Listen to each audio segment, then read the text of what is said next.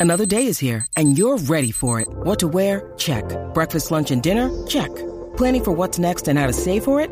That's where Bank of America can help. For your financial to-dos, Bank of America has experts ready to help get you closer to your goals. Get started at one of our local financial centers or 24-7 in our mobile banking app. Find a location near you at bankofamerica.com slash talk to us. What would you like the power to do? Mobile banking requires downloading the app and is only available for select devices. Message and data rates may apply. Bank of America and a member FDIC. When you need mealtime inspiration, it's worth shopping Kroger, where you'll find over 30,000 mouthwatering choices that excite your inner foodie. And no matter what tasty choice you make, you'll enjoy our everyday low prices, plus extra ways to save, like digital coupons worth over $600 each week. You can also save up to $1 off per gallon at the pump with fuel points. More savings and more inspiring flavors make shopping Kroger worth it every time. Kroger, fresh for everyone. Fuel restrictions apply. Antes de que vayamos con el programa de hoy, pediros disculpas porque mi audio se oye bastante mal. He intentado apañarlo, pero al final me dio un problema el micrófono, confié en los AirPods Pro y no, no, no, última vez desde luego que lo hago. Ya he encargado un micrófono nuevo para llevarlo siempre conmigo. De verdad que lo siento porque además me fastidia especialmente porque este episodio creo que nos ha quedado muy divertido, muy entretenido y muy informativo a Pedro fundamentalmente y uno lo que dentro de la modestia ha podido aportar. Os dejo ya con el episodio de hoy, os vuelvo a pedir disculpas y espero que lo disfrutéis, aunque sea con un audio por mi parte francamente mejorable. Pedro, entonces tú no tienes una cajita de iPhone antigua por ahí que tengas que precintar que podamos hacer dineros. Yo estuve pensando eh, en, que realmente no hace tanto tiempo de, del iPhone. Si, si fue ayer cuando lo probamos. O sea, me, parece una barbaridad. Eh, la noticia, me, bueno, nos parece muy interesante. Además, a la gente le ha gustado mucho, ha tenido muchas visitas. Pero a mí lo que me flipa es que haga 15 años de eso, pero si fue ayer cuando, cuando, no sé, me parece como. Me parece increíble. O sea, muchas veces se pagan cosas precintadas, ¿no? Juguetes y demás, que llevan a lo mejor 30, 35 años, pero un iPhone precintado de hace 15 años me parece una pasada que se haya vendido por eso. Y es lo típico que dices, si fue ayer casi cuando lo, lo podías comprar, ¿no? Si lo hubiera sabido, hubiera comprado dos o tres. Vaya, vaya, vaya tela. Pero cajitas tengo bastantes, ¿eh? De Apple. De hecho, el otro día, en casa de mis padres cuando fui, empecé a sacar cajas de ahí. Bueno, saqué cajas del iPod Shuffle, de, de, prácticamente todo, porque además como no tiraba ninguna porque me gustaban, pero claro, empieza a ser un poco síndrome de Diógenes de cajas. Yo aquí en el despacho, que creo que nos mudamos en cuestión de seis meses, nueve meses del despacho de la uni, tengo cosas mínimo de 2003-2004, segurísimo. O sea, mucho antes de yo de esto, de, sistemas operativos seguro, y yo creo que algún otro dispositivo y de cables de la época con Firewire y cosas por el estilo, seguro, seguro que tengo alguno por aquí. ¿Tienes algún sistema operativo físico en caja? ¿El Tiger o el Neo Leopard? algún CD barra DVD, segurísimo que tengo alguno. Y yo ahí, recuerdo cuando estaba en la consultora antes de, estar en, la empresa donde estoy ahora, eh, que me dijo uno de los máximos jefazos de la oficina, oye Pedro, eh, tú tienes Snow Leopard para, para Mac, me lo quiero instalar, que en aquel momento se tiene que comprar y todo eso. Yo sí, sí, tengo, además digo, lo tengo original, sí, sí. Me lo, y, me, me, puedes conseguir uno que quiero instalarlo y digo, sí, sí, sin ningún problema. Y yo, claro, con mi cajita para que viera, claro, el, super jefe, ¿sabes? No le vas a decir, pues, pues tío, págatelo. o sea, ¿sabes? Págatelo.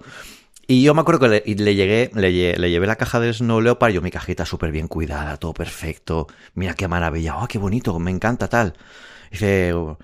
Y, me dice, bueno, eh, pues gracias, la, la añado a mi colección. Y no, no me la devolvió. Y yo, claro, ¿cómo le digo al super jefacísimo que digo, pero si era para que tú lo instalaras y me lo devolvieras, amigo, my friend? Pero bueno, ahí era, ahí era muy junior. Eh, si me pasa eso, me da igual que sea el, máximo super jefazo. Le digo, tú la caja me la devuelves. Amigo.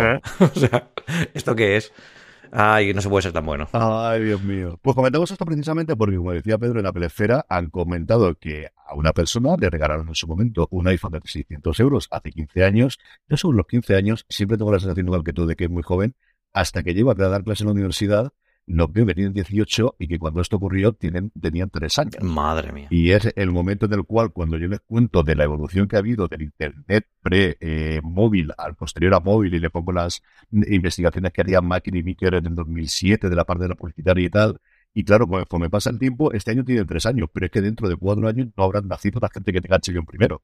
Con lo cual es la parte en la que a mí me, me un poquito de realidad. Madre mía, madre mía. Bueno, y de hecho, tú que estás, tú que estás en la uni, eh, la gente hoy en día entra a la universidad con, con 14 años, ¿no? Eh, y con 10 algunos. Sí, ya son. Iba yo en el tren, eh, que yo para, para ir a Sabadell de aquí desde Barcelona cojo, cojo el, el, el tren y hay una parada que es la parada de la universidad y veo que se bajan todos los chavales digo, pero esta gente es muy joven, ¿no? Yo, o sea, yo me acuerdo cuando, estaba yo, y no era, bueno, a ver, eh, tenía la misma edad, pero, pero no, no éramos tan niños, ¿no? No sé, me, me, me parece...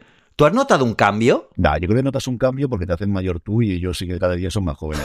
Pero yo es cierto que siempre creo que éramos más adultos o más mayores hasta que veo las fotos de esa época y digo, ya, pero físicamente no. O sea, la cara que teníamos era la Ah, vale, vale. También puede ser. También puede ser. Sí, sí. O sea, cuando yo vi una foto mía de 18 años, ni tenía esta barba, ni por supuesto las canas, el pelo bastante más largo, para acabas de decir, y de colores todavía no, porque eso me lo hice cuando acabé la primera carrera, que me lo de, de morado y después de rojo, pero eso es otra historia. Hablemos del señor al que le regalaron el iPhone de 600 euros y ahora mismo se ha convertido en cuánta pasta. Sí, bueno, de hecho, había una, un titular muy bueno en una publicación americana que decía, el iPhone que tenías cerrado por casa, que tenías cerrado por casa me ha pagado un coche nuevo. o sea, porque al final le dieron 65 mil dólares, creo que pues se compró un Tesla con el coche. O sea que esperemos que el Tesla lo use y que no lo, no lo tenga precintado por ahí en un garaje para venderlo dentro de 15 años. No, digo yo que no. Ese tiene pinta de que lo va a utilizar. Ese tiene pinta de que lo va a utilizar. Pero bueno, yo, eh, es un objeto. Eh, eh, la verdad es que al final, viendo las imágenes que la ves, la ves con y te da como cierta nostalgia porque son. pues eso, es una caja que hemos mirado mucho. El resto de cajas del iPhone ya eran cajas del iPhone, pero esta era como, como un objeto de deseo, ¿no? Cuando salió, mira, la caja va a ser así, ¿no? Que no sabíamos cómo era el dispositivo, pues pasará igual con las gafas ahora cuando las saquen, que va a ser como, guau, mira, ¿cómo va a ser la caja, ¿no? Y, y, la verdad es que eh, es una caja muy grande porque además está incluía el dock, que en el, en el, en el resto de iPhone ya no, ya, no lo, ya no lo trajo, se vendía por separado. Y, y da como mucha nostalgia, es una, es una caja muy chula y a pesar de estar precintado, yo he, pensado, a ver, tenerlo precintado está muy bien, pero qué placer sería hacer un unboxing de ese teléfono. Ver un iPhone original completamente nuevo. O sea, estaría genial. Y además, no que nosotros tuvimos que ver en fotos y en vídeos, porque aquí en España, salvo que lo trajese de Estados Unidos, no hay distribución. ¿Fue el 3G o el 3G? Es el primero que llegó, Pedro. El 3G. El 3G, el 3G, el 3G lo trajo Movistar. De hecho, yo me acuerdo perfectamente porque se filtró, bueno, se filtró, no, no lo filtraron a nosotros en Apple Esfera y lo publicamos y aquello fue un bombazo, porque claro, no se sabía cómo iba a llegar el, iPhone a, España en aquel momento. Yo sí que tuve el, iPhone original porque me lo consiguió, eh, me lo consiguió un, un, un, premium reseller de aquí de, Cataluña que se llamaba Valles Technologic, eh, que bueno, iba a Estados Unidos y se traía dos o tres y a mí me vendió uno.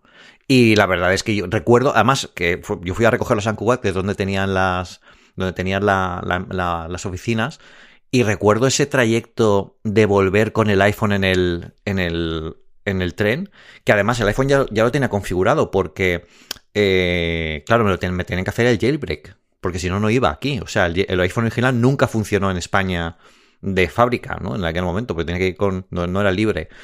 Y yo recuerdo volver en el tren que me habían cargado algún vídeo para que se, para ver cómo se veía la pantalla y tal, y yo iba flipando de tener una pantalla que se viera así en el tren, en cualquier sitio. O sea, era como un mundo nuevo completamente, ¿no? Y es. Me ha traído muchos recuerdos la, la, caja del iPhone. Y yo creo que por eso vale tanta pasta. Porque al final. Lo bueno es no solo tener la caja precintada, sino también todos los recuerdos que, que te trae la cabeza y todo, ¿no? Que es bastante, es bastante chulo. Ay, señores, que hemos vivido mucho, Pedro. Es que hemos vivido mucho. Sí, sí, sí. Y lo que nos queda. Y lo que nos queda, di que sí. Tú muy bien lo has dicho. Eh, hablamos de Netflix. Hoy hablamos de Netflix, Netflix. Twitter. ¿Ves tú? Yo creo que habría que hacer, pero habría que hacer como una sección, ¿no? Eh, Netflixadas. E, esa hay una de los más, ¿eh? ¿Qué ha roto los Max en estos 15 días? Pues mira, pues ahora ha roto la autenticación en dos pasos. Ahora, Qué gran acierto tuvo Nex Barredo cuando hizo Eno. Sí, sí, sí, sí. Un visionario. Qué visionario, de verdad, de verdad que sí. Un visionario, un visionario. Pues esto de Netflix, resulta que estábamos también hablando el otro día en Apple Esfera y me dice Miguel, Miguel López, oye, ¿os pasa que, os, geolocaliza bien Netflix? Y, y porque Miguel dice, Miguel vive aquí en Barcelona Dice, porque a mí me, me, me geolocalizan Toledo. Y ya nos empezamos a reír porque a todos nos geolocalizaba mal. Y de hecho empezamos a compartir ubicaciones a mí en Sevilla, a Coordinador de Pelesfera, a Isra, en, no sé si a 300 kilómetros de su casa. Y yo digo, claro, pero esto, digo, oye, vamos a investigar esto porque la gente en Twitter está flipando. Es decir, o sea, encima que nos llamáis, mm, estamos rompiendo Netflix porque no os pagamos, hacéis esto tan mal que, claro, aquí el problema es realmente, si cuando lo geolocalicen bien, me van a dejar, o sea, no voy a poder ver mi cuenta en mi casa porque se, supone que estoy en Toledo, en Sevilla o no sé dónde, ¿no? O sea, que empezamos a investigar y, vimos que, que, que, bueno, que están flipando y al final la gente está incluso compartiendo cuenta porque como lo hace tan mal, pues lo ponen en una ubicación genérica, pero bueno, esperemos que ahí eh, Netflix haga algo, pero era una cosa anunciada, así es que al final geolocalizar por IP no tiene la precisión que ellos esperan que tenga. No, no sé cómo, cómo, cómo han pensado esto. Yo no sé cuál es la que hay. Lo que pasa es que a mí no me sorprendió nada porque me viene pasando con Apple desde hace un porrón de tiempo. Yo tengo activado el doble factor y en mi cuenta no tanto, pero en la cuenta que hay de podcaster de Apple, en la que entro diariamente, porque los podcasts fuera de series tenemos una versión que colgamos sin anuncios para la gente que quiera apoyarnos, que realmente no, no damos ningún contenido extra porque ya no me da la vida más. Pero sí que dije, bueno, voy a vernos a probar y ponemos en eh, los episodios sin anuncios o ponemos un precio barato y si alguien quiere apoyar, pues mira, lo hace de una forma fácil desde el iPhone. Y claro, cada vez que entro, lo normal es que me detecte en Madrid. Que digo, bueno, pues al final vamos al parte centralista y ya está. Pero he tenido momentos de Barcelona y he tenido momentos del norte, jamás en la vida, ya no digo Alicante, ni Murcia, ni Valencia, ni Albacete, ni Almería, ni nada cercano. Sí, el doble factor a mí también. A mí me pilla Madrid también. Ah, pues mira, eso vamos a investigarlo, a ver, a ver por qué es. Incluso lo puedo preguntar a Apple. Claro, yo primero lo que digo, no, será por el ordenador, pero cuando me salta la notificación, me salta en todos los sitios, en todos los nodos es exactamente igual. Y el móvil lo tiene al lado. No lo sé. Sí, no, yo, eh, bueno, podría ser por el, por el tema del iCloud Relay este, que lo que hace es enmascarar un poco la IP con un proxy, pero eso pasaba antes también. Pero a mí me venía de antes, desde antes que lo activasen. Sí, a mí me venía de antes, Sí, sí, bueno, pues mal, muy mal. Netflix mal. No sé. Yo creo que es para promocionar algún programa de viajes. Yo creo que conoce España con Netflix. ¿Dónde te ha salido? Este es tu próximo viaje. Así no tienes que sí, pero tiene que ser algo así. Nosotros en, en Apple Flyer le empezamos a decir a, Miguel, porque claro, Isra, el, chico del coordinador nuevo que tenemos en Apple Esfera, dice que es de Toledo, vive en Toledo. Y le dice, le dice a Miguel, eh, pues Miguel, tío, pues compárteme, dame tu cuenta y la uso yo, o tío, estás en Toledo y no me dices nada, te vas a, te vas a mudar a Toledo para ver Netflix, ya un montón de... que Toledo es un sitio maravilloso para vivir, a un paso de Madrid, sí, sí, la gloria del imperio, la antigua capital. Muy bonito además. Hace tiempo que no voy por eso, ¿eh? pero muy bonito, sí señor. Yo estuve el año, pues, yo estuve el año pasado por Veneta Fiction, que me fui para allá para verlo, y me encantó porque había estado en el viaje de curso. Íbamos a Galicia y en la ida o en la vuelta, no me acuerdo exactamente, fui, me traje evidentemente una tizona, que es lo que tienes que comprar en Toledo, me compré una espada que todavía está en casa de mis padres, y este año lo vuelven a hacer en Toledo y yo creo que iré sí o sí, en parte porque me apetece porque al es la industria y presentan series cada día más y tal, y en parte porque es que me, encantó Toledo, que me lo pasé muy bien, me gustó muchísimo, muchísimo, muchísimo. Sí. Eh, de Netflix a Elon, querido. Esto es lo que hay. pues Elon, pues em, el tema de la autenticación de segundo factor, que Elon dijo que, por el tema de los SMS había que, pagar y eso solo va a tener la gente que tenga, esté suscrita a, a Blue. Que a ver, si es que esto tiene sentido. Además, en la autenticación de SMS es de las más eh, endebles que hay. No tengáis vuestra segunda cuenta con SMS. Usar, usad aplicaciones autenticadoras. Pero yo me di cuenta que hay una cosa que casi nadie usa de, del llavero de iCloud. Desde hace, está desde hace dos versiones de iOS. Bueno, de, sistemas operativos, pero también está en Mac. Y es el tema de, de, la, de, la, verificación de segundo factor con el llavero de iCloud. Entonces, es muy fácil hacerlo. Yo publico un post en, Apple Esfera, donde os enseño a hacerlo en Twitter. Voy a publicar uno más general para hacerlo desde cualquier aplicación, incluso que nos podamos migrar eh, los, que tengamos a lo mejor en Google Authenticator o Microsoft Authenticator. Y es lo mejor que tiene es que cuando te cambies de teléfono, no tienes que migrar todos los, los esto que tengas en la, en, la, en la herramienta, porque como se te olvida alguna y no tengas el enlace original, pues ya no, ya no tienes acceso a, tu, a, tu, a, tu, a, tus claves. Y es un problema. A mí me ha pasado con Facebook. ¿eh? Yo he tenido que enviar a Facebook eh, un... Eh, un requerimiento de estos con mi DNI y tal, diciendo que es mi cuenta porque no podía entrar. Porque cuando cambié el iPhone ahora en septiembre, eh, no podía entrar. De hecho, me dieron acceso ayer, desde septiembre que no entraba en Facebook. Aquello era cuando he entrado, era como cuando abres el armario de los trastos, ¿sabes? ¡Buah! Te, me cae toda la cabeza. A mí eso me pasa cuando entro en LinkedIn, que se me acuerdo cada cuatro meses o cada cinco meses y es para reír. Sí, sí, LinkedIn es otra. Pero bueno, que, está muy bien. O sea, al final aquí Elon, pues, bueno, tiene razón, al final los SMS también se pagan, sí que es una pasta que tiene que pagar la empresa. Lo que dijo Elon es que a Twitter le estaban, le, estaban, estaban perdiendo 60 millones de dólares, porque claro, cada petición que hacemos de que se envíen SMS a Twitter, Twitter paga por esos SMS que se envían. Eh, porque aunque entre nosotros no paguemos SMS, las empresas sí que tienen que pagar ese servicio, ¿no?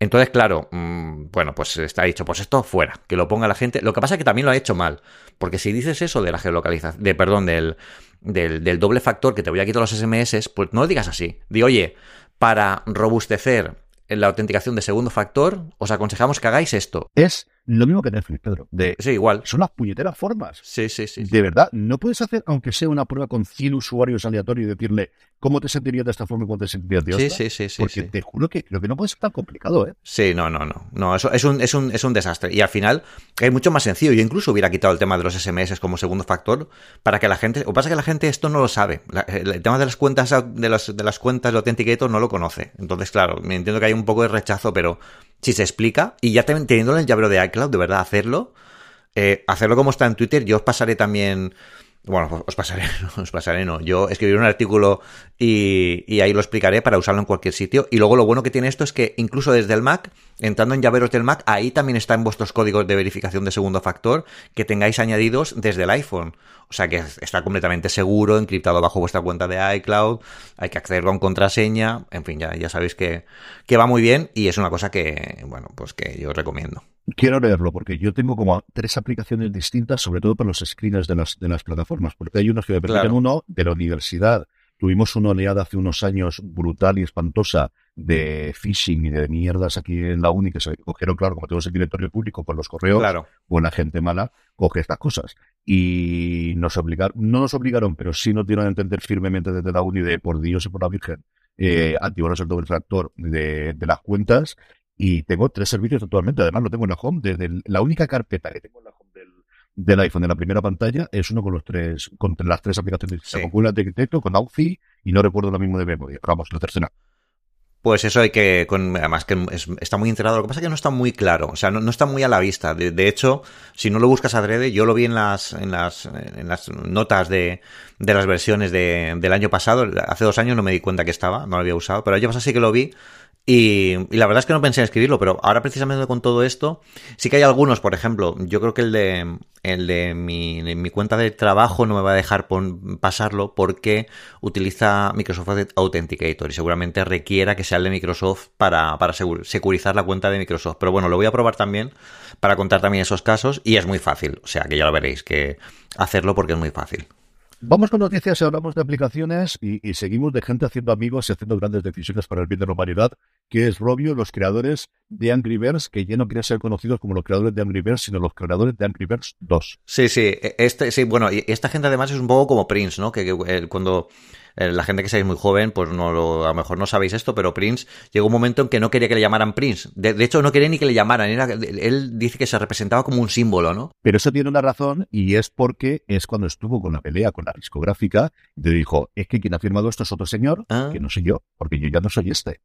Y parte de toda la movida que tenía era, Ay, él tenía wow. firmado sacar una serie de discos como Prince y por eso decidió utilizar el símbolo porque era parte de la maniobra legal que tenía. Yo no me acuerdo si era con Warner Bros. o con King, que tenía en su momento la pelea. Era un puto genio. Era un absoluto genio. ¿A quién se te ocurre decir, bueno, pues yo soy otro? No pasa nada. Bueno, bueno, bueno, que... que... Prince, que saque los discos y yo hago otra cosa después. Claro, claro, claro, como M. Rajoy, pues así, son cosas que no, no, no, no, no, no vinculas. Pero aquí, de, de, en el tema de, en el tema de, de, de Robio con, con Angry Birds, la verdad es que han dicho, de hecho, pensaron en quitarlo de la, de la tienda porque sí, tiene demasiado éxito. ¿Y qué pasa con Angry Birds en la primera versión? Pues que el juego completo cuesta un euro y poco.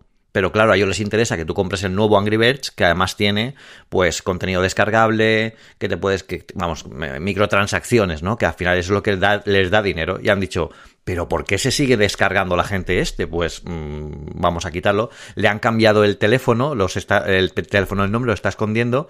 Y es una maniobra de morir de éxito literal. Definición de Wikipedia, debería salir Angry Birds ahí el primero. Es alucinante. En Android se lo han cargado y en iPhone se ve que tenían pavor. Y como dice Pedro, es que le han cambiado el nombre sin que aparezca Angry Birds en el nombre. Es una cosa alucinante. Alucinante, alucinante. Y luego la otra. No, no, la otra es buena. Es, es, estamos metidos todo en la vorágine de, de, de las herramientas de inteligencia artificial, de todo lo que, lo que pueden ver. Hemos, estamos viendo la punta del iceberg a la espera de que esto no sea, no colapse en algún momento y lleguemos a saturarnos de este tipo de aplicaciones, al final se va a integrar en todas partes, ¿no? Y hay una muy buena en el que, en el que eh, los creadores de Instagram han hecho una aplicación de noticias que te selecciona eh, una inteligencia artificial que se llama Artifact, ¿no? Que es como un feed personalizado eh, que, bueno, digamos que es curación de contenido por inteligencia artificial. Y bueno, tiene muy buena pinta. Eh, y, la verdad es que el, estilo, la interfaz y lo que, lo que te ofrece es. quien esté buscando un buen lector de noticias, quizás, mira, ahí me lo está enseñando Carlos en, en el directo, eh, tiene, tiene muy buena pinta porque, porque es como muy sencilla, ¿no? Se centra en el contenido, que es lo que tú quieres ver. Además, te lo formatea de forma muy clara. Y, y la verdad es que tiene muy buena pinta. Ya está disponible, además es gratis, con lo que le podéis echar un ojo. De hecho, esta va a ser mi recomendación de la semana, ya que estamos hablando de esto. Pues si vas a hablar de ella, luego lo comento yo. Llevaba un mes y pico de beta, eh, Gruber ya había escrito sobre ella, Benton tuvo una entrevista con los dos creadores de la aplicación, los antiguos creadores de Instagram, como dice Pedro, este mismo pasado jueves, que normalmente los jueves publicar la entrevista, pero si va ahora Pedro con la recomendación, luego os comento mi experiencia de horas, ¿eh? porque me la descargo esta mañana cuando me he levantado a las seis y cuarto he visto la noticia y lo he podido trastear de todo el proceso de, de darme de alta y media horita, tres cuartos que la trasteo, pero luego lo comentamos si quieres. Vamos con rumores, Pedro, porque si eso es noticia, yo creo que es la noticia de la década como mínimo cuando lo consiga desde el siglo, que llevamos también una década hablando de ella, que es lo que todos conocemos, que cuál sería el sensor que revolucionaría el modelo de salud del, Apple Watch, indudablemente un medidor de glucosa que hiciese obsoletos todas las medicinas que tienes que hacer de hoy, o con gota de sangre, o cada vez más con parches incorporados que llevan una aguja y que detectas con el móvil, que es la que tengo toda la gente que conozco yo que tiene eh, problemas de glucosa, fundamentalmente que son diabéticos, que lo tomen con el sensor. Ese es el santo grial, desde luego, de los dispositivos. Y hoy, esta semana, eh, Kurman, fuera de su newsletter habitual de los fines de semana, fue entre semana, cuando dijo que se están dando pasos, aunque luego cuando ves las noticias es le falta todavía mucho paso porque a día de hoy lo tiene ah. en el tamaño de un iPhone, que venía de ser el tamaño de un Mac y a día de hoy el dispositivo es el tamaño Mac del iPhone, que de ahí a, mí, a poder miniaturizarlo para que sea un sensor más del, del Apple Watch, pues parece que todavía nos falta un poquito. Sí, Sí, y yo creo que esto, como, como tú dices, yo creo que es una grandísima noticia para los que tenemos algún familiar eh, que necesita, tiene los sensores estos que, se tiene que poner en los brazos. Yo, mi sobrina tiene, tiene 10 años y lo lleva desde hace 7, eh, perdón, desde hace 3 o 4. Y la verdad es que para ella es como muy natural porque los niños se acostumbran siempre a todo. Pero claro, yo recuerdo cuando le hablé, empecé a hablar de esto, que claro, para ella era, le cambia la vida. Le cambia la vida y, y, y y sobre todo también te, te, hace más, te da más confianza a la hora de que no tienes que estar constantemente, no sabes si está funcionando o no. Al final es un, es un watch que sabemos que es fiable, que es cómodo de llevar, que no te lo vas a dejar, porque ella, claro, ya tiene que llevar el sensor, em, eh, un teléfono aparte del que tiene, porque es donde tiene la aplicación que le mide la, que mide la, glucosa, y, y, claro, para ella es un, es un lío, ¿no? Y esto da mucha tranquilidad también, por ejemplo, a los padres. Y en el caso de que no sean padres, que sean personas mayores, pues a los familiares, ¿no? Que puedan tener acceso a esas alertas, que te lo diga.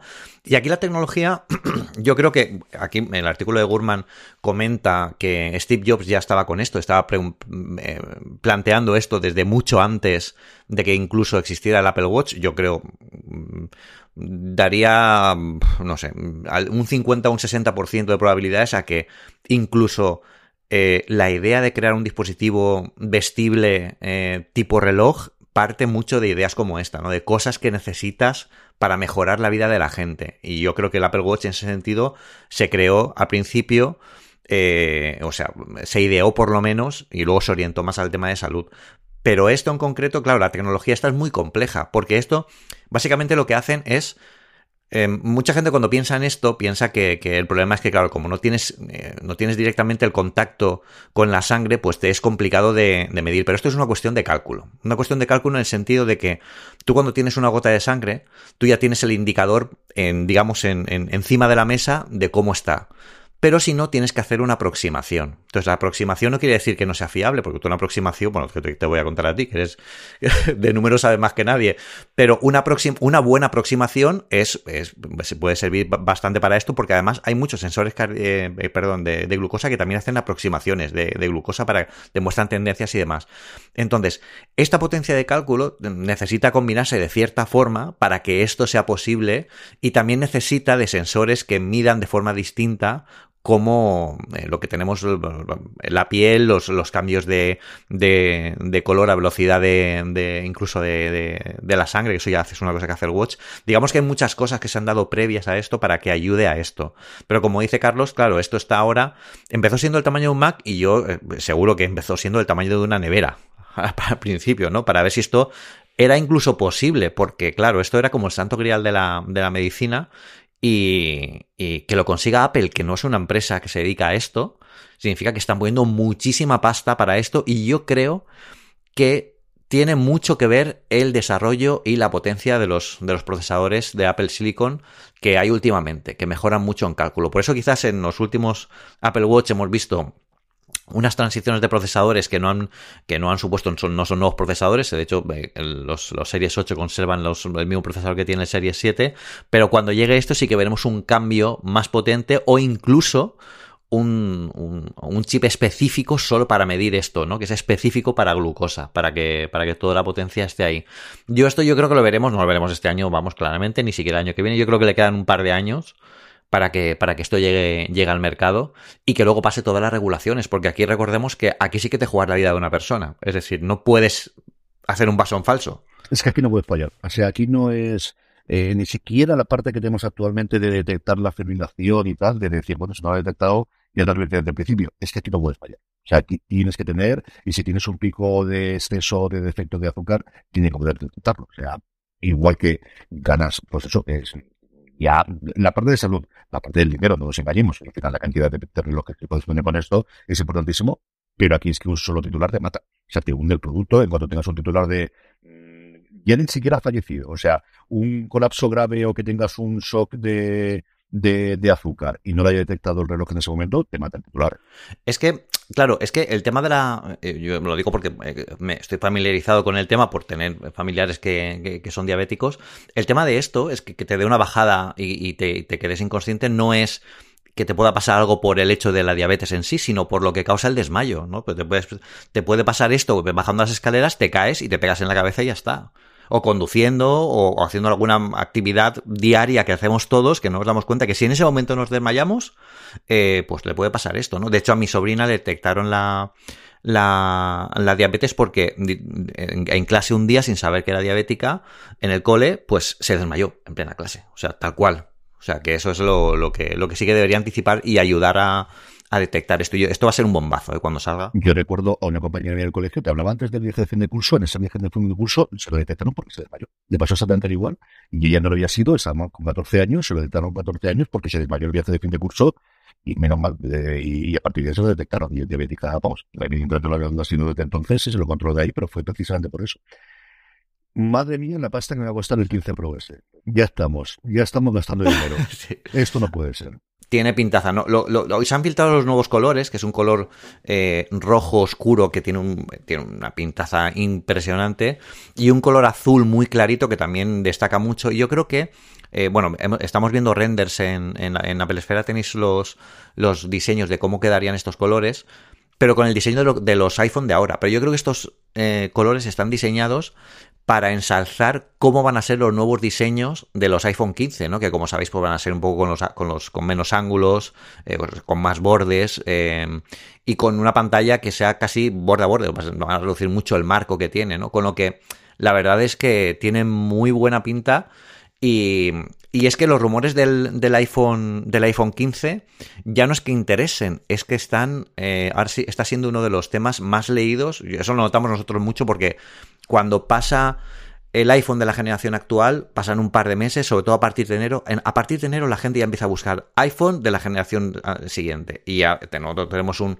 Nos publicamos un artículo en Apple Esfera cada año de todo lo que sabemos del iPhone que va, a venir, ¿no? Tenemos un post de todo lo que sabemos del iPhone 15 y vamos a ir recopilando todas las rumores y todo lo que va saliendo para que la gente que quiera saber cómo está el, estado de la nación del nuevo iPhone, pues que vayan ahí y lo puedan ver. La verdad es que tiene muy buena pinta. ¿Tú te vas a comprar los dos o te vas a comprar solo uno? Eh, el rojo, el más caro. Qué, qué, decisión más fácil, ¿eh? Fíjate, el rojo, el rojo es más caro, ya está. Pro Max, no sé si lo van a llamar Max o lo vamos a ir con el Ultra este que se lo van a llamar recientemente, lo que sea. Sí. Eh, de capacidad, lo que sí que he visto es que con 256 que tiene este, que yo pensaba que podía mm. estar forzadito, nunca he llegado a ocuparlo. En el iPad sí, porque entre eh, descargo episodios y tal, hay 512, no te digo que vaya mm, forzado, que tampoco es así, pero, pero yo soy de expandir muchísimo y no me hace falta el de un tera. ¿eh? no, no, no. Ni siquiera el de 512. Con 256 en el teléfono y mira que yo grabo vídeos de las crías, y yo soy mucho más de vídeo que de fotos y tengo un montón de, cositas por ahí y lo que ocupa el WhatsApp, el Fernando borro nada, no hay ninguna duda. Yo recomiendo 256 es perfecto. Sí, es perfecto porque además, pues eso, ahora con los iPhone estos tienen mucha, eh, calidad de imagen, mucha calidad de vídeo y hace falta este espacio para eso, pero no hace falta más. O sea, la gente que tiene, yo no nunca, yo imagina la gente que veo yo que tiene iPhone, pues todos los que los que tienen 512 o un tera, un tera porque hay gente que se lo compra, nadie lo llena. Y si lo llena es por algo muy concreto de que te, oye, pues mira, me paso medio disco duro del trabajo, ¿no? Por ejemplo, o algo así porque si no, no tiene, no tiene sentido. Y lo bueno que tienen estos iPhone, que no, lo hablamos porque creo que la noticia salió la semana pasada y no tenemos programa, es que además van a salir con el USB-C, que más allá del cambio, porque lo pide la normativa de la Unión Europea, etcétera, etcétera, lo bueno que van a tener es que por fin, por fin, eh, la velocidad de transferencia va a ser mejor. Porque para pasarnos todas estas fotos que tenemos o si queremos compartirlas o tal, pues Mm, yo alguna vez que he tenido que montar alguna película casera para alguna cosa de amigos o lo que sea, cuando hemos tenido que descargar los vídeos que hemos hecho con, los iPhone, claro, como tienen tantísima calidad, pues tarda la vida. Y por AirDrop, bueno, ya ni te quiero contar. O sea que es, eh, al final, Lightning está muy bien, eh, tiene muchas ventajas, pero sigue manteniendo una velocidad de transferencia de hace 10 años. Y eso hoy en día ya no se puede permitir. Es lo que yo, el, gran cambio del USB-C yo creo que tiene que ir por ahí. Yo totalmente a favor y con muchas ganas y el color es que me ha flipado desde que lo he visto. O sea, no tengo gran más, pero vamos, ya te digo yo, eh, sin ninguna duda. El más gordo, 256 y arreglo. Sí, sí, sí, sí, sí. Es el combo, el, combo CJ Navas, ¿no? Tú entras ahí, CJ Navas, aquí está, aquí está Carlos, tu, tu iPhone es este. Sí, sí, sí, sí. Es decir, más grande, burro grande, Carlos, burro grande, este, dale ahí. Exacto. Empezando el video rincón hay una cosa, yo te iba a preguntar por, por esto, eh, yo me lo me, voy a suscribir, de hecho, mm, no sé si está ya para, para empezar no. el tema de Sky Showtime. Tiene toda la pinta de que la habrá a abrir el día concreto en el que en el que tiene la plataforma. Ah, el, 28, tal, el mismo... Vale, porque claro, si, no te vas a, registrar antes no vas a ver nada aún. ¿Y van a tener periodo de, prueba? Yo creo que no tiene pinta, estamos hablando de Sky Showtime, que por fin llega oficialmente a España a 28 de, de este mes de febrero, el último día. Eh, que va a incorporar contenido de lo que ahora se conoce como Paramount Global, que incluye no solamente lo que tenemos en Paramount Plus, sino también Showtime, que a día de hoy está en una integración y tenemos series muy interesantes, tanto recientes como, como antiguas, por ejemplo Brotherhood, que es una serie favorita de, mi hermano de todos los tiempos, todas las cosas que tienen también en MTV, que tienen alguna cosa. Halo. Halo, que me estrenaron en, en Taro. Ahora si quieres comentamos las series que, que, correspondan. Cosas concretas que tenemos sobre Sky Showtime. Llegan 28, estará, está disponible en la web, estará disponible en dispositivos tanto Android como iOS, estará disponible de inicio en Google Chromecast y de momento no en Fire TV. La gran negociación que les falta es allí. Estará disponible tanto en televisiones inteligentes LG y Samsung. En qué modelos son, cuáles no, veremos a ver cuando llegue la, la movida, que ya sabemos cómo está la cosa en estos lugares. Y luego ya está confirmado que llega en Movistar. No está todavía claro si es un paquete adicional, si los paquetes más caros lo van a regalar, van a dar un periodo de prueba lo que sea. Yo entiendo que a día de hoy están negociando sobre todo dos cosas. Y una es la incorporación en Amazon en el Fire TV, que no es tan importante como Google Chromecast en España, pero claro que tiene un Fire TV le, le, muy bien lo otro, pero lo que quiero es que esté en el mío. Las consolas, que es la otra parte donde yo creo que se utiliza en España, que aquí no tienen ni la Xbox ni la Play 5, y luego fundamentalmente, que yo creo que es mucho más importante para ellos, en Vodafone y Orange, y si me ponéis en las cableras locales tipo Scoutel o como tenemos aquí en la comunidad valenciana.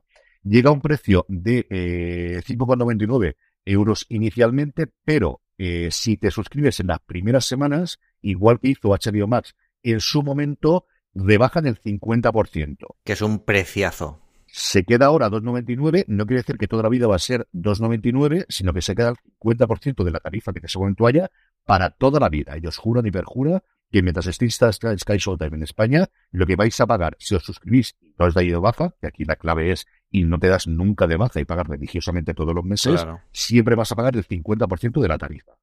Tenemos hasta cinco perfiles, hasta tres eh, dispositivos simultáneamente reproduciendo. De momento la calidad de 1080, no tenemos todavía nada de, de 4K ni de cosas por el estilo. Sí, eso es lo único que me ha, que me ha parecido raro. Yo creo ir a poco a poco, una tarifa única, no tenemos distintas tarifas y de inicio no han hablado nada de compartir cuentas, así que veremos a ver cuánto libertad o cuánta cosa haya yo creo que ha llegado en el momento oportuno, dentro de que llega muy tarde. Sí, sí. Con todo el follón de Netflix y una oferta a 3 euros, creo que es el momento de tenerlo de llegar. Sí, sí. Y, también yo creo que es un momento bueno y malo a la vez, ¿no? Porque la gente ya llega un momento en que le causa rechazo o otro servicio más, pero...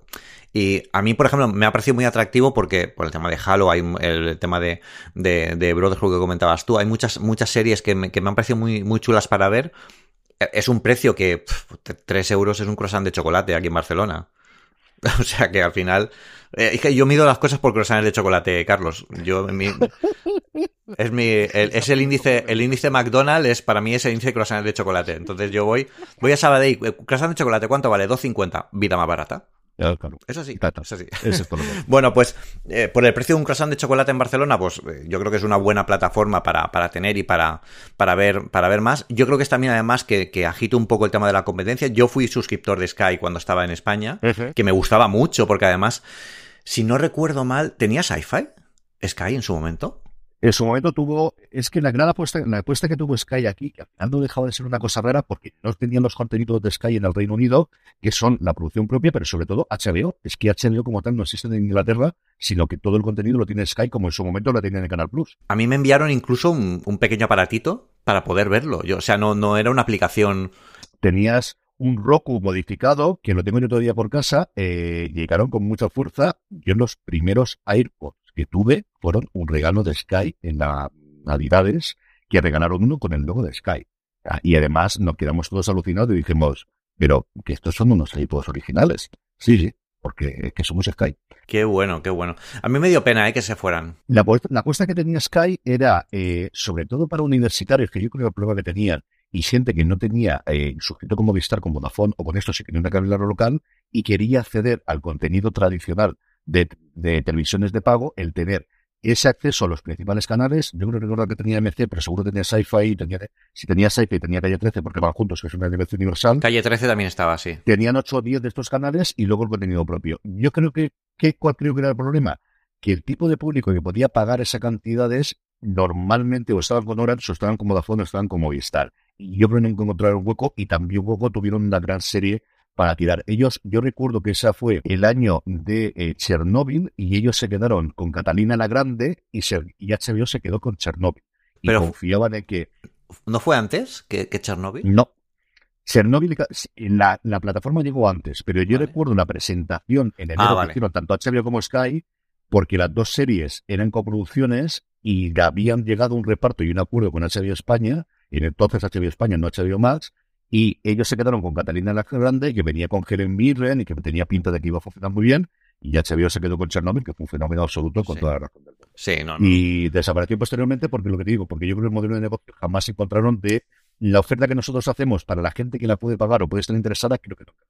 Y, además eh, había una cosa que no acababa de encajar y era que yo me acuerdo que Sky eh, no tenía no tenía aplicación no, sé, no recuerdo si era, no tenía aplicación eh, web o, web, no, donde sea aplicación web sí que tenía. Eh, no tenía aplicación eh, no tenía aplicación, vamos, porque te hacía falta lo que es el Roku para, para decodificar el contenido. Entonces, claro, yo recuerdo que en aquella época que viajaba mucho, que vivía en Alicante, pero viajaba mucho a Barcelona, claro, yo no podía ver los contenidos porque el Roku me lo dejaba en casa y yo no me lo quería traer cada vez que viniera a Barcelona, aunque era pequeñito. Y recuerdo que por Twitter contacté con ellos, que tienen que estar por ahí los mensajes, y les dije, oye, ¿esto de verdad no habéis pensado poner una, aplicación?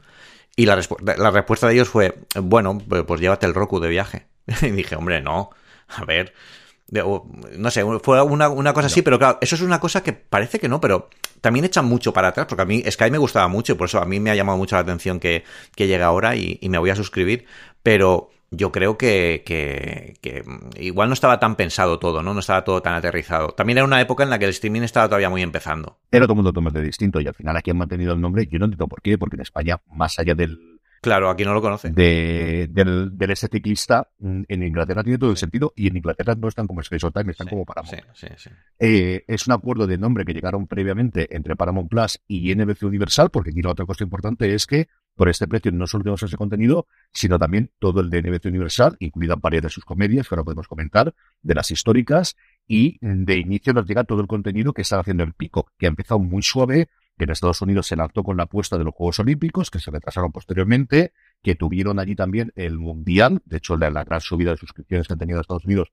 es el Mundial, pero que este año parece que es el gran año de escenos suyos. Han estrenado recientemente allí eh, una serie llamada eh, Poker Face, protagonizada por Natasha Lyon y creada por Ryan Johnson, el director de Puñeras por la Espalda, que es un Colombo moderno. O sea, Natasha Lyon hace de una chica que tiene la capacidad de detectar cuando alguien le miente y todos los episodios son independientes con un asesinato en el que ves el asesinato igual que ocurrió en Colombo y luego como ella lo investiga que yo he podido ver ya porque estoy suscrito a, todas las plataformas americanas y que había gustado muchísimo y mi hija le encanta.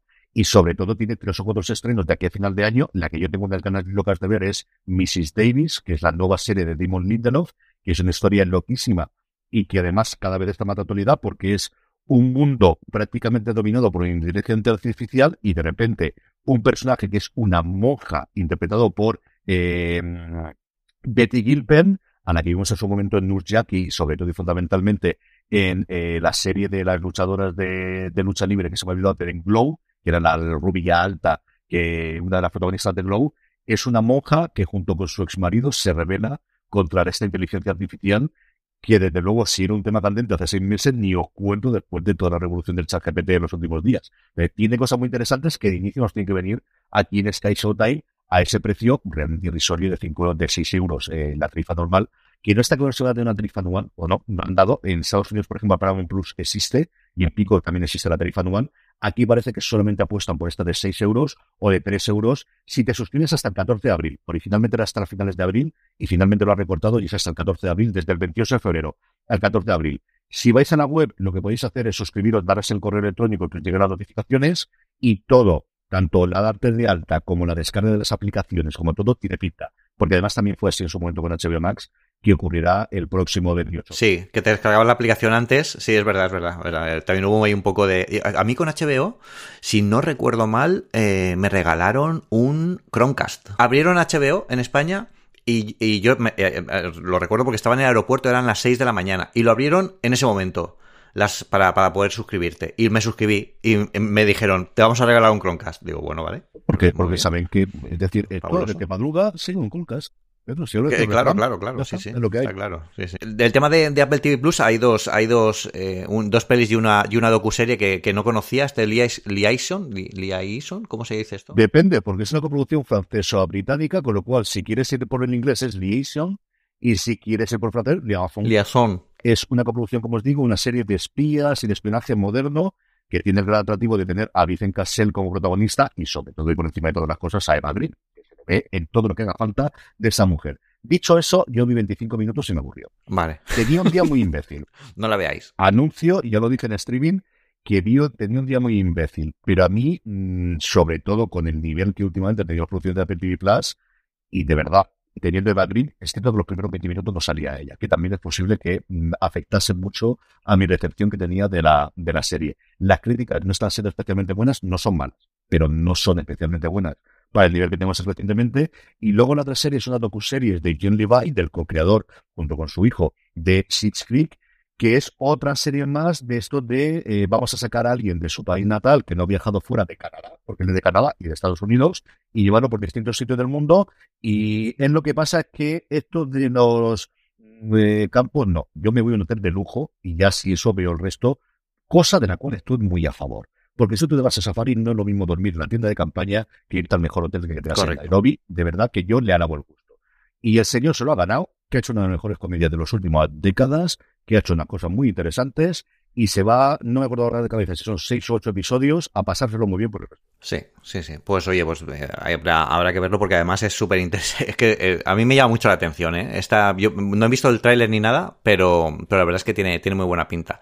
Bueno, y también para comentar rápido, porque si no se nos va a ir el tiempo, el tema de, de, que puede ser el programa de nuevos talentos, para a ver, que hay un programa de nuevos talentos para, para Apple TV Plus, para que tú puedas producir tus propias pelis. Está muy bien esto, ¿no? Esto. Eso es una cosa que se estira mucho en Hollywood, lo tenía HBO desde hace, de, hace mucho tiempo, resto de las plataformas, y Apple lo ha abierto ya, de hecho os podéis hacer ya, eso sí, el inicio está en Estados Unidos. Van a seleccionar a dos jóvenes directores con una cierta carrera, no es para gente novel, pero si alguien tenemos que nos escucha que ya está trabajando en el mundo visual y no le importaría mudarse a Estados Unidos, lo que te prometen son seis meses de mentorización y luego que te van a dar trabajo dirigiendo algún episodio de alguna serie de Apple Plus.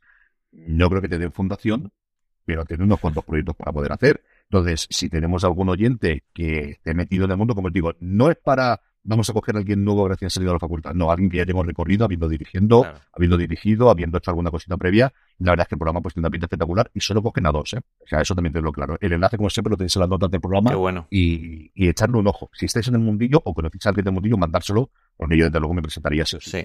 Oye, yo, hay una cosa que quería comentar, además lo he añadido en el guion del programa, porque literalmente le he puesto una nota aquí a Carlos para que le quede claro. Es, mm, eh, bueno, la serie de lo que, la peli de la que vamos a hablar, me flipa el tráiler, quiero que me cuentes. Eso le he puesto a Carlos para que, para hablar de esto, y es el tema de, de, de que llega Apple TV Plus, eh, la, la peli de, de, Tetris, que tú, cuando, cuando yo lo leí, dije, pero qué cosa más cutre, que digo, ya me imaginaba que iba a ser una peli, pues, pues tipo cutre, como la de Pac-Man esta que hay por ahí, o, o la de Pixel esta que hay por allí, pero es la historia del videojuego que tiene una historia detrás increíble, o sea, todos los que estáis en el mundo del videojuego sabéis que, que Alexei, que, eh, eh, bueno, el, el, apellido no intento ni pronunciarlo, pero hay una historia detrás porque además era una época en la que Rusia, bueno, ahora tampoco que esté en su mejor momento, pero eh, muy, era muy opaca, tuvo que atravesar muchas dificultades para que el juego saliera del país, para que se diera a conocer, para que lo entendieran, y la verdad es que mm, hay a mí el tráiler me ha encantado, ¿no? Yo creo que me cuentes un poco esto, este tema, como cómo lo ves tú. Exactamente lo que has dicho tú. Al final lo que nos cuenta es no tanto la creación de Tetris, que la vemos, sino sobre todo es cómo se pudo difundir en Occidente en un momento. Es un thriller, es que es un thriller. Eh, eso es lo que nos plantea. Es una copia oscura metida como de espías de cómo un holandés sonado que de repente descubre este videojuego de una forma totalmente eh, fortuita se va a la URSS. En una URSS es cierto que en decadencia, en una URSS cayendo, una URSS con muchísimo movimiento antes de la caída del mundo de Berlín y de la desintegración de la URSS, pero una URSS al fin y al cabo a negociar con los rusos que le permitan sacar el videojuego y venderlo en Occidente. El tráiler con Taylor Egerton eh, de protagonista, que está haciendo un carrerón, desde luego, dentro de Apple en los últimos tiempos, ya hizo Blackbird en su momento, o Encerrado con el Diablo, como se llama aquí en España, tiene pendiente de estreno otra serie también con ellos. Buenísima. Y a mí, igual que a ti, el tráiler me ha fascinado. Yo tengo muchísimas ganas de verla, entiendo que no la pondrán, porque normalmente todas las cosas de Apple no la pondrán antes, no sé cuándo tendremos el embargo, pero te aseguro que está en el momento que aparezca en la, plataforma de streaming, es como si apareciese este Lasso, o apareciese para toda la humanidad, o apareciese eh, Fundación. En el momento que salga a ver es un objeto de duda, y cuando me permitan hablar de ella, hablamos porque yo igual que tú, o sea, a mí me parece el trailer de los mejores que yo he visto recientemente para vender una producción. Estoy muy, muy a favor de él. Hay una cosa que me gusta de esto y es que, y de esto y de lo que está pasando con The Last of Us, que sigo diciendo otro episodio más, es una pedazo de serie, yo creo de lo mejor que se ha hecho últimamente me gusta mucho que se esté entendiendo por fin a los videojuegos. Es decir, no que cojan un videojuego y a una película literal de videojuego, porque a lo mejor eso no tiene sentido, ¿no? En Tetris no tiene sentido que haga una, película literal de videojuego, ¿no? No tendría ningún sentido, pero sí que cuentan la historia que hay detrás y eso está muy bien. En The Last of Us, evidentemente es una cosa que ya está, era un guion muy bueno, era un director muy bueno y era casi ya era una película, ¿no? Pero también han sabido trasladarla a la pantalla porque eh, han sabido eh, quitar las cosas que eran videojuego para conseguir que sea más historia, pero también que te ofrezca cosas a los que hemos jugado el juego, cosas nuevas, ¿no? Me gusta que estén entendiendo los videojuegos que no son cómics. No, esto no es Marvel, esto no es cojo este personaje y hago una peli, pero ya lo tengo todo porque es así. Aquí no, el Tetris está muy bien que lo, que lo hayan hecho esto y en The Last of Us también que lo hayan repensado. O sea, me, me gusta un montón.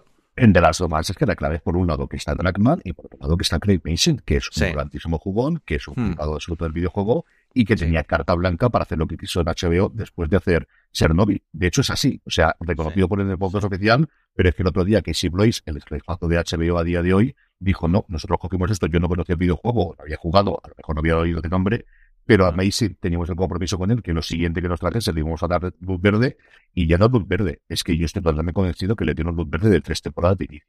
Que no lo han dicho, porque siempre esperan, pero ayer por la noche cuando estamos grabando esto, que se anunció que la cuarta temporada va a ser la última de esa sesión, Yo creo que en la mente de Casey Blois, más que la Casa de Dragón, que al final requiere mucho más tiempo y que es un público distinto, yo creo que es su gran apuesta para ser la sucesora de Succession, valga la redundancia, desde lugar de las sofas. Eso lo tengo. No me van a quitar del burro, salvo que me digan, no, no fue así. Yo estoy convencido que el pitch inicial de Amazing y de Dragman fue esto es lo que hacemos. El primer videojuego sería en la primera temporada. Y el segundo videojuego puede ser una, puede ser dos. Yo me preguntaría a ellos, ¿son dos o son tres? Esto es lo que vendemos. Y dijeron, sí, compramos las tres temporadas, que sean finalmente, pero de inicio vamos a decir que una y vamos renovando poco a poco y vamos a anunciarlo poco a poco. Estoy absolutamente y totalmente convencido. No pondría, de, yo lo tengo bastante claro. De, por cierto, con esto terminamos y hablamos ya del tema de la semana. De The Last of Us tenemos ya en fuera de series, en review de fuera de series, el análisis de los episodios 4 a 6 y de Sky Showtime, si os interesa el catálogo, que son como 80 series las que llegan de golpe, más de 40 películas, toda la saga de, eh, de Fast and the Furious, toda la saga de eh, Parque Jurásico. Haremos la semana que viene fuera de series, en vez del programa habitual de los domingos, haremos un especial, un top de las 10 series que más nos gustan a don Carlos, a Jorge y a mí, para hacerlo. Porque además, como me voy a Madrid y no pudimos grabar el viernes y me fastidiaba el tema de, es que si grabamos antes no vas a tener noticias, nos lo ha dicho un oyente, nos ha parecido una muy buena idea, y digo, pues mira, grabamos el miércoles. En la emisora tranquilos, hacemos un top 10 de series, así la gente tiene para descubrir durante el fin de semana todas las que quieras. Hablamos de la conferencia de desarrolladores, Pedro, que lo tenemos cada día más cerca. ¿o sí. Sí, eh, aquí, bueno, em, no es que hay, no hay ninguna novedad grande de, este tema, pero sí que me gustaría empezar a plantear que eh, por primera vez ya todas las piezas están encima de la mesa, tanto de la conferencia de desarrolladores como del tema de las gafas. Ya no se han notificado más retrasos. De hecho, todos los, los, filtradores, los leakers estos, ya han coincidido en que va a ser en la, en la conferencia de desarrolladores donde veremos por primera vez las gafas y Apple nos contará qué novedades hay en los sistemas operativos de eso. Y es muy importante también porque además está confluyendo toda la marea de la inteligencia artificial y yo creo que es la gran, la gran eclosión de todo esto va a ser que todo va unido de la mano, ¿no? Yo creo que va a ser una conferencia de desarrolladores muy potente. Yo no sé cómo van a hacer una keynote y no irse a tres horas, porque mm, a poco que tengan que explicar. Yo fijaos, este año la keynote va a ser muy interesante, pero yo creo que la puntilla a todo esto va a ser el State of the Union, que es eh, la, conferencia más técnica que hay después de la Keynote, donde se explica todo en mucho más detalle. Yo intentaré estar ahí para, para contároslo todo desde dentro. Pero, pero yo creo que mm, por primera vez eh, se han juntado muchas cosas muy interesantes. Eh, llegamos en un punto en que Apple esperábamos que mejorara Siri, llevamos años pidiendo que mejore Siri. Llegamos al punto de la eclosión de la IA y posiblemente la, mejora de Siri venga por ahí, pero es que además tenemos el tema de que las gafas van a llegar a la conferencia de desarrolladores y si sumamos todo esto, pues tenemos cosas como las noticias que hablamos, eh, ya no recuerdo si aquí o en el chat de Apple Esfera, eh, que vamos a ser capaces, igual que le podemos pedir a una inteligencia artificial que nos dibuje un cuadro, que nos cree una experiencia virtual sin que esté creada. O sea, yo voy a poder pedirle a Siri, oye, llévame a la, antigua Roma, mm, yo qué sé, y que quiero ver a César pues, mm, pues oye, pues, pues muy bien.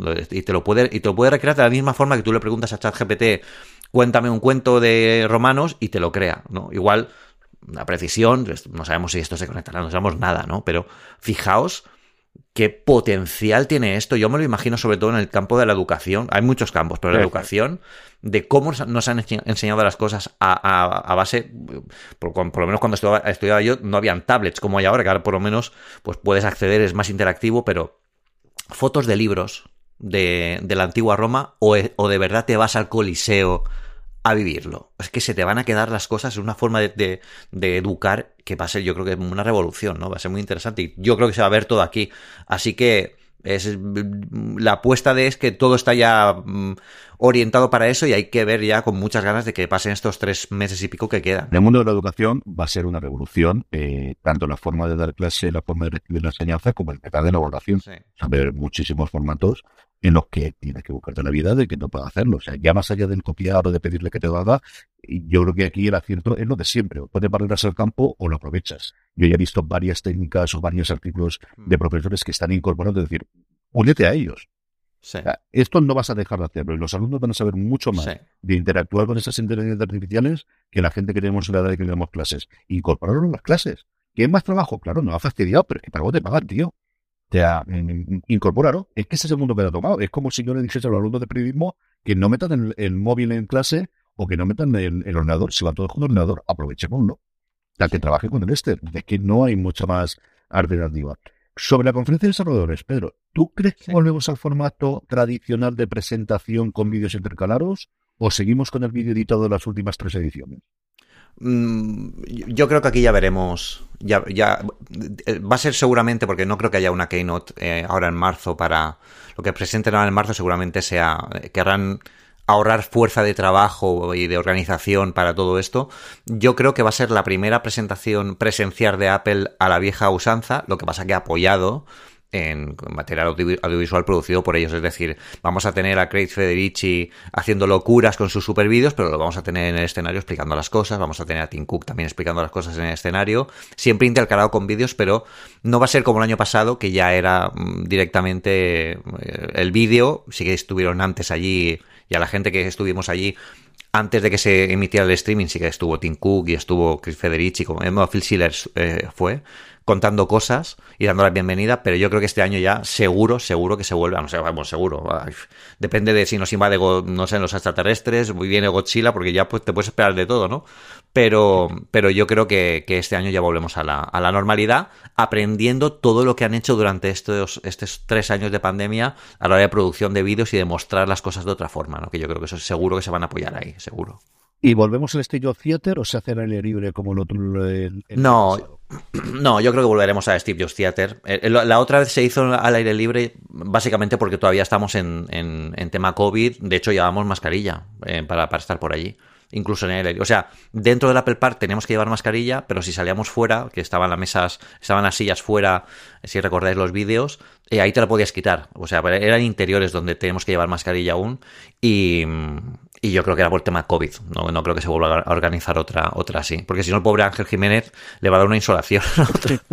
la otra vez se puso el tío, digo, madre mía, estás viviendo ya en Estados Unidos, tío, y ya eres, eres, eres un guiri, ya, ya es así. Pero bueno. Ahí estaba el tío. Nos, dije, nos dieron crema solar y dije, yo cuando la vi en, el, en la bolsa de, prensa, yo dije, chavales, poneosla porque esto, de todo eso dije a Víctor, digo, Víctor, la crema solar, porque es que si no, sí, sí, ahí sales, sales quemaete. De hecho, a mí también me dio ahí bastante el sol. Además de todos vosotros, no se pone más bonito de todos, ¿eh? O sea, los dos que me has dicho, no sé cuál. Sí, sí, sí, sí, sí, sí, sí, Precisamente los dos que viven allí. No, pero sí, sí. Víctor, vamos, eh, iba súper preparado con su cremita tal, pero nos pilló. Y además que no sabíamos, nos dio poco el sol, lo que pasa es que el sol de California en aquella época, es, eh, recordad que es junio, es bastante potente. Y claro, como eh, el, sol, se iba, el sol se iba moviendo, se iba dando ya la sombra, pero iba tan lento que, claro, todo el rato que estuvimos al sol, que yo creo que fue media hora solo o así, pues la verdad es que nos dio, nos dio, nos dio bien. Sí, sí. Vamos ya con las preguntas de los oyentes, que esta vez me he acordado y lo puse en el grupo de Telegram, que ya sabéis que os podéis unir telegram.me barra una cosa más y nos han escrito varias preguntas. Por un lado es Carlos N, que nos decía cómo de cercano creemos que está el medidor de azúcar del Apple Watch que yo creo que los dos coincidimos que eh, echarle lustros o décadas como mínimo. Yo creo que como mínimo lustros, pero desde luego falta bastante. Luego Pedro nos decía, se habla ya de una segunda generación del hardware de eh, realidad aumentada con costes de producción reducidos. Parece que Foscon ya estaría planificando la fabricación, lanzamiento del primer, eh, del primer headset es decir, de las primeras gafas para la conferencia de desarrolladores o incluso antes. Yo creo que será, como hemos comentado, en la conferencia de desarrolladores seguramente. Lo que pasa es que no creo que salga a la venta ahí. O sea, ahí se van a anunciar, seguramente saldrá a la venta mm, yo creo que hasta incluso en octubre o así, porque septiembre fagocitaría mucho el tema iPhone, pero, pero te tardará unos meses también para darle a los desarrolladores tiempo para poder explorar o hacer algo eh, en plan aplicaciones con, con, el, con el headset. Pero bueno, no es raro también que se estén, estemos viendo ya rumores de que se está fabricando ya la segunda generación. De hecho, eh, ahora mismo se está fabricando ya la, el iPhone del, del, año que viene y posiblemente estén empezando ya al, al del siguiente, ¿no? Porque tienen que ir así, porque las, las iteraciones, si no, no llegas a, a la cadena de producción. Pero sí, sí, eh, yo creo que llegará, la veremos en, en, junio y se empezará a vender pues a final de año, a tiempo para las navidades, para que lo podáis regalar. David Odra nos dice, eh, hola a los dos, ¿qué se sabe del tema de Matter? ¿Podríais explicar cómo funcionaría, dispositivos compatibles, plazos para que comience a funcionar? Muchas gracias, enhorabuena por el podcast.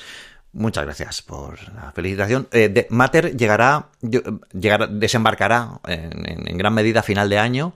Yo tengo uno de los primeros dispositivos de Matter eh, que están aquí, que es un enchufe inteligente de estos de, de IF, como los que ya, como el que ya existía. Lo que pasa es que este es compatible con Matter. De hecho, el que me enviaron a mí, que me lo enviaron cuando hice el análisis de los HomePod 2, eh, el, lo que es el packaging del, esto era, era, antiguo, no ponía ni siquiera que, era compatible con Matter encima habían puesto una pegatina de que este es un producto Matter y tal para que lo pueda probar.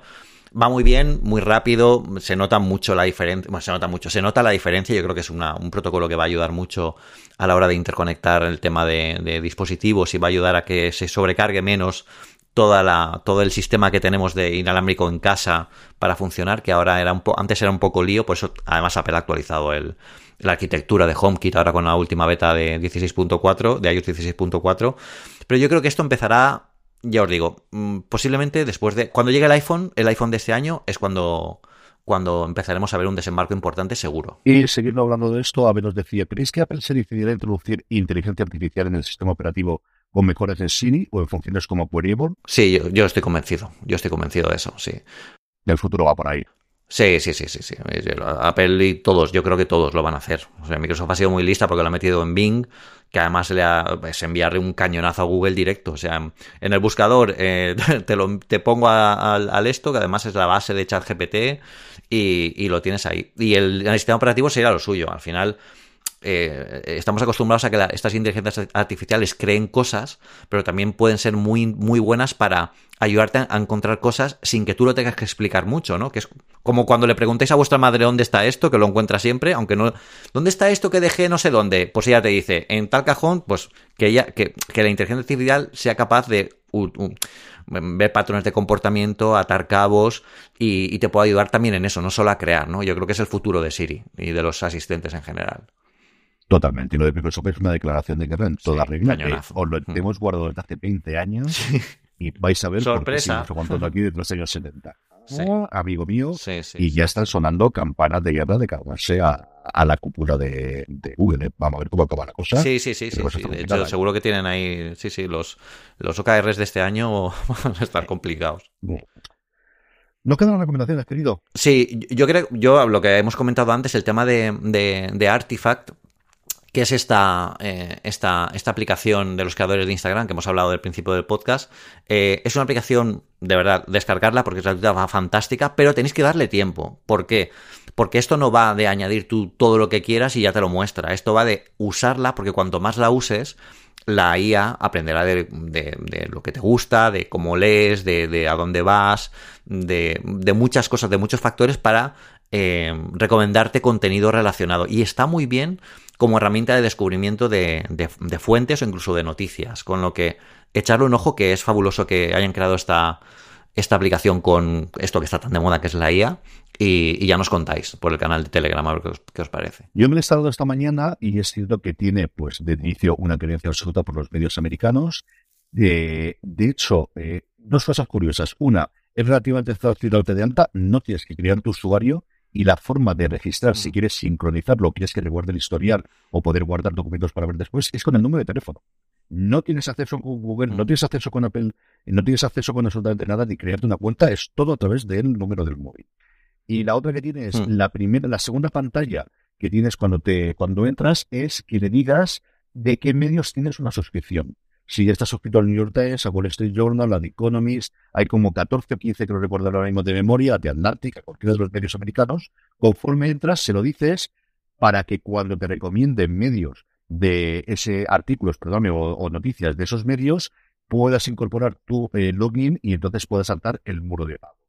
La experiencia de, de, lectura, lo primero que te lleva es a la página web. Es cierto que luego tiene un visor bastante rápido cuando te permiten hacerlo porque si tienes muro de pago no te permite tener el lector, evidentemente, y así es la parte que hay. Yo he trasteado solamente, el formato me parece muy bien, lo puedo tanto en el iPad como en el iPhone. Y se nota que hay pasta detrás, que estos sitios, primero ganaron mucha pasta en su momento, que no sé cuánta inversión suya. Y segunda, que no creo que hayan tenido mucho problema, aunque no es tan fácil como hace cuatro años el levantar pasta para montar una aplicación. Y hay que darle tiempo y sobre todo yo creo que para que se pueda popularizar en España, los cuatro son más como nosotros tiramos de ahí, pero que tengan los medios españoles. O sea, esto es totalmente distinto. Si sí. los medios americanos, sea la tecnología americana o las noticias americanas, que si logras incorporar aquí todos los medios, porque además a día de hoy tienen todos para de plataforma de pago, pues todos los importantes.